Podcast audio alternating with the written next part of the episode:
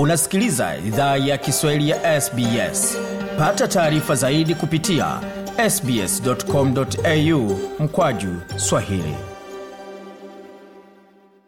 Tungependa kuwashukuru wamiliki wa jadi wa ardhi tunaofanyia matangazo yetu. Kuanzia leo, idhaa ya Kiswahili inatoa heshima zake kwa Kamareg, watu wa taifa la Kulinga, kwa wazee wao wa sasa na wa zamani. Pia kuanzia leo kuna wakubali wa Aboriginal na Torres Strait Islander ambao ni wamiliki wa jadi kutoka ardhi zote unaosikiliza matangazo haya.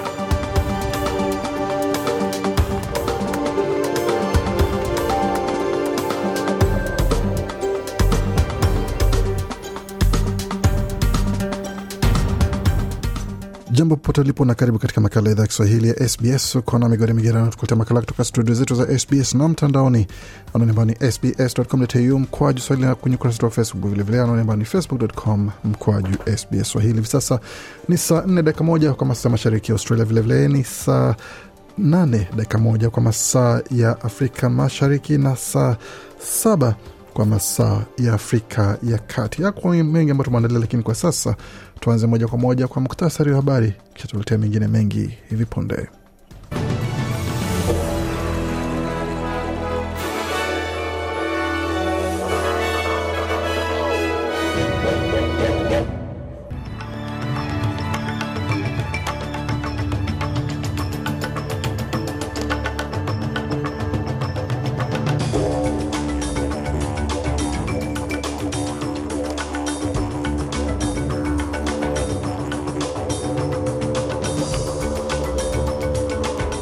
Katika muktasari wa habari tulioandalia jioni hii ya leo, waziri mkuu ajitosa katika ulingo wa kampeni za jimbo la New South Wales ikiwa inasalia siku chache kwa uchaguzi mkuu, akikosoa serikali ya New South Wales kwa kuzembea kazini pamoja na kuanza kupoteza mwelekeo ambapo kumekuwa na msururu ya watu kujiuzulu katika serikali hiyo, pamoja na masuala mengine mengi ambayo amesema kwamba serikali hiyo haiko tayari kutekeleza.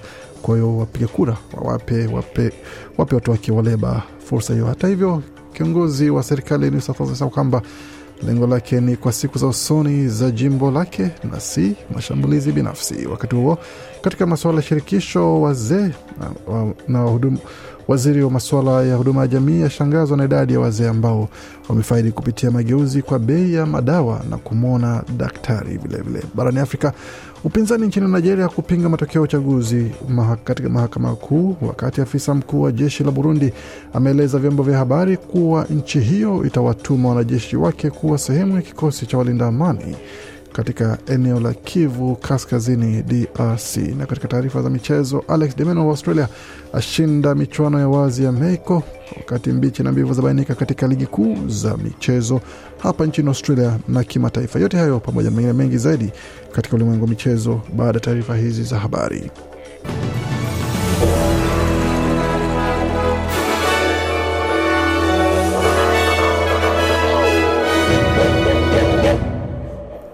Wasikiza idhaa Kiswahili ya SBS ukiwa na migode migerano, na hii hapa ni taarifa kamili ya habari kutoka studio zetu za SBS, na bila shaka unaweza ukayapata pia kwenye ukurasa wa Facebook anani ambao ni facebook.com mkwaju SBS Swahili, na iwapo ungependa kutuandikia kwa bara pepe, pia wazapata makala haya na mengine mengi zaidi ikiwa ni swahili.program@sbs.com.au. Lakini kwa sasa moja kwa moja katika taarifa za habari tulizowaandalia, tukianzia katika jimbo la New South Wales ambako waziri mkuu Anthony Albanese ameikosoa serikali ya Liberal ya chama cha New South Wales akisema inafeli mbele ya macho yetu ama mbele ya macho ya wapiga kura, kampeni za uchaguzi zinapoingia katika wiki za mwisho kabla ya uchaguzi wa jimbo hilo wa Machi 25.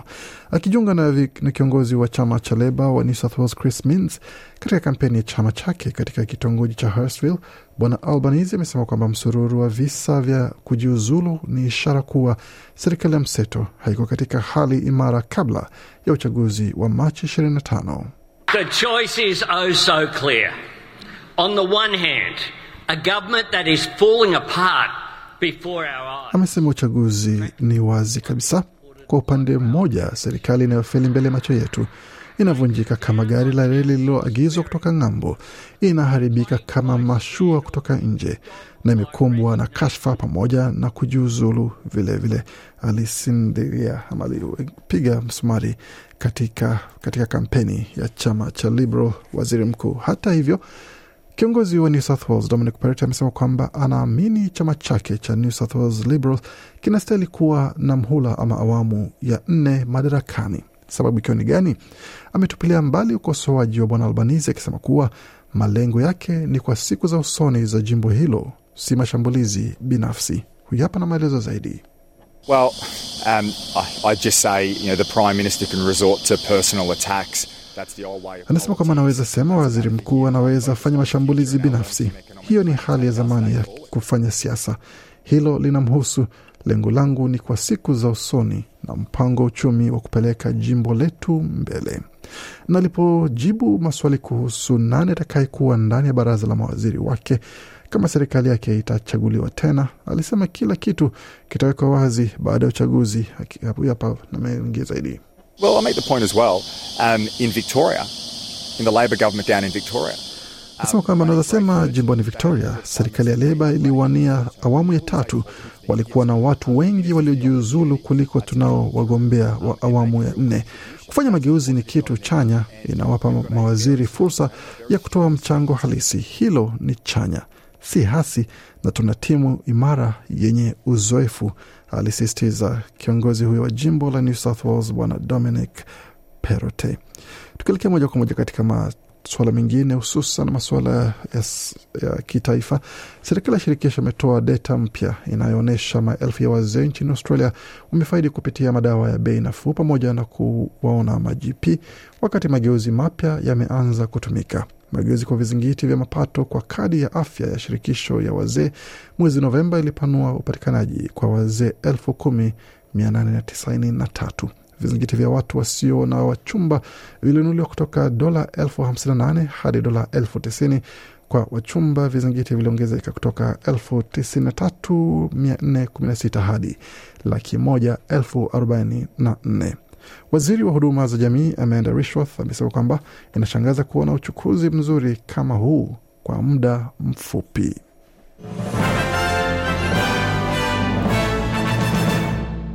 Nam, tuendelee kusikia idhaa Kiswahili ya SBS. Hivi sasa tuelekee moja kwa moja katika dimba la michezo, tukianzia katika mchezo wa tenis ambako Mwaustralia Alex de Minaur ameshinda michuano yake ya saba muhimu ya ATP, ambapo imekuwa sasa ndiye ndio bingwa mpya sasa wa michuano ya wazi ya Mexico. Mchezaji huyo mwenye umri wa miaka ishirini na nne kutoka Australia alimcharaza Marekani Tommy Paul katika seti zikiwa ni tatu. Alipoteza seti ya kwanza tatu sita, lakini seti ya pili akajikakamua na kushinda sita nne na seti ya tatu na ya mwisho akimcharaza Marekani sita moja. Mchezaji huyo ambaye aliyewahi kuwa nambari kumi na tano kwa wachezaji bora duniani wa tenis amejielekeza na kuanza kuingia katika nafasi ya kumi na nane kufikia hapo kesho. Itakuwa sasa atakuwa katika nafasi ya kumi na nane ambapo kwa sasa ndiye mchezaji nambari moja nchini Australia katika mchezo huo wa tenis. Alipozungumza na waandishi wa habari punde baada ya ushindi wake, alikuwa naye kusema I just want to keep pushing, keep getting the most out of myself. Uh, you know, I know I might not play unbelievable tennis uh, every day, but Anasema nataka kuendelea kujisukuma, nataka kuendelea kujituma. Huenda sitacheza tenis nzuri sana kila siku, lakini nafanya niwezavyo, napigana na napambana hadi mwisho, na kuna mengi sana ambayo yapo, na katika haka kamwili kadogo ninako kuna moyo mkubwa sana, na ninafurahia kila ninachofanya na nafurahia mashindano, na niko na furaha tele kwa hali hii. Tuelekea moja kwa moja katika taarifa zingine ambazo tumeandalia, hususan katika ulimwengu wa soka wa mashabiki watatu wamepigwa faini pamoja na kuwekwa mbeleni ya sheria kwa kuweza kutoa ishara ama kupeperusha ishara za kinazi katika ligi ya New South Wales. Polisi wa New South Wales na kwamba walikuwa wakifanya uchunguzi kwa madai ya u, ya uhalifu wa chuki dhidi ya wachezaji kadhaa na mashabiki ambao ilifanywa katika mechi kati ya Macarthur FC na Sydney United FC Oktoba mwaka jana. Na wanaume watatu wenye umri kati ya miaka 24, 44 na 45 walifunguliwa mashtaka na kuweza kuonyesha ishara katika umma za kinazi, hali ambayo inakuwa bila ni kitu ambacho hakina sababu awala kisingizio, na watafikishwa mbele ya mahakama ya Paramata tarehe kumi na tisa Aprili mwezi huu kwa, mradhi mwezi mwezi ujao. Tukielekea moja kwa moja katika michezo mingine katika NRL, matokeo ya raundi ya kwanza West Tigers wameacha waliombolezea walipoachia mwaka jana kwa kucharazwa kumi na mbili kwa mradhi ishirini na mbili kwa kumi dhidi ya Titans, wakati Dolphins wamefungua mechi yao ya kwanza ya ligi katika kuwapokea na kuwacharaza Roosters 28 kwa 18, wakati Cowboys wakiwacharaza Raiders 19 18, Sharks wakiliwa na Rabbitohs 27 18, wakati Seagulls nao wakiwanyorosha Bulldogs 31 kwa sita na Panthers wakicharazwa na Broncos 12 kwa kumi na tatu. Hiyo ni katika NRL. Katika soka ya A-League, mechi ambayo ilikuwa leo kati ya Macarthur Bulls dhidi ya Brisbane Roar iliisha kwa ushindi kwa upande wa wenyeji tatu mbili, na katika matokeo mengine SNFC ikapata ushindi wa magoli, wa goli moja kwa sufuri dhidi ya Melbourne Victory hapo jana, wakati Western United na wakacharaza Perth Glory mbili moja. Wellington Phoenix wakacharaza Newcastle Jets mbili moja, Western Sydney Wanderers ikicharaza Central Coast Mariners mbili sufuri vile vile. Katika matokeo mengine ya soka kimataifa, tulikia moja kwa moja hadi nchini Uingereza ambapo ligi hiyo ina wafuasi wengi sana nchini Australia. Matokeo kati ya Leicester City dhidi ya Southampton iliisha kwa ushindi wa wenyeji, Southampton akishinda moja sufuri, Wolves wakiwacharaza Tottenham moja sufuri, vilevile Brighton wakiwacharaza West Ham magoli manne kwa sufuri, Arsenal ikifunga goli lake la ushindi katika sekunde za mwisho za mechi hiyo. Tatu mbili na kuvunja mioyo ya mashabiki wa Manchester City na Pep Guardiola ambao watarajia Arsenal kupoteza mechi baada ya kuwa nyuma katika kipindi kirefu cha mechi hiyo. Vilevile Newcastle ikicharazwa na Man City mbili sufuri, Aston Villa ikionja ushindi dhidi ya Crystal Palace moja sufuri, wakati Chelsea hatimaye baada ya msururu ya kushindwa na kutoka sare ikapata ushindi dhidi ya Leeds United moja sufuri. Vilevile mechi zingine ambazo zinakuja mida usio mrefu itakuwa ni kati ya Nottingham Forest dhidi ya Everton ambayo itakuwa ni mida ya saa saba, wakati Liverpool na Man United kukichapa mida ya saa tisa unusu kwa masaa mashariki ya Australia, na Brentford wataingia dimbani dhidi ya Fulham mida ya saa moja za asubuhi za Jumanne.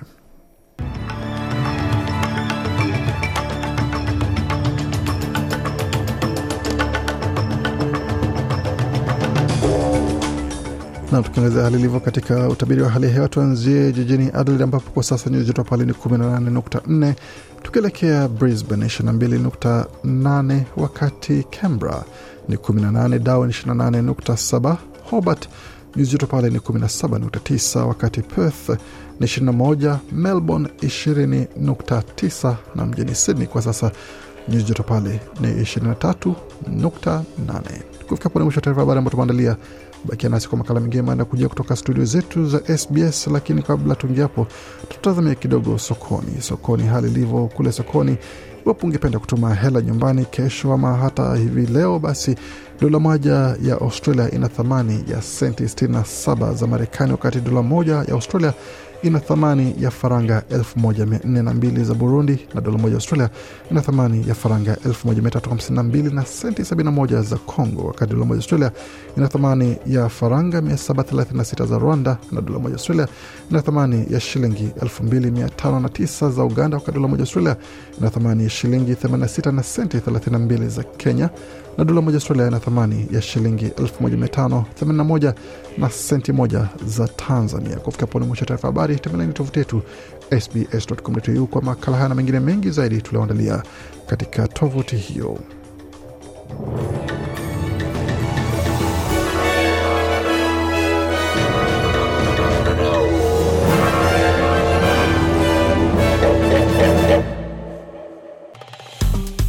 Penda, shiriki, toa maoni.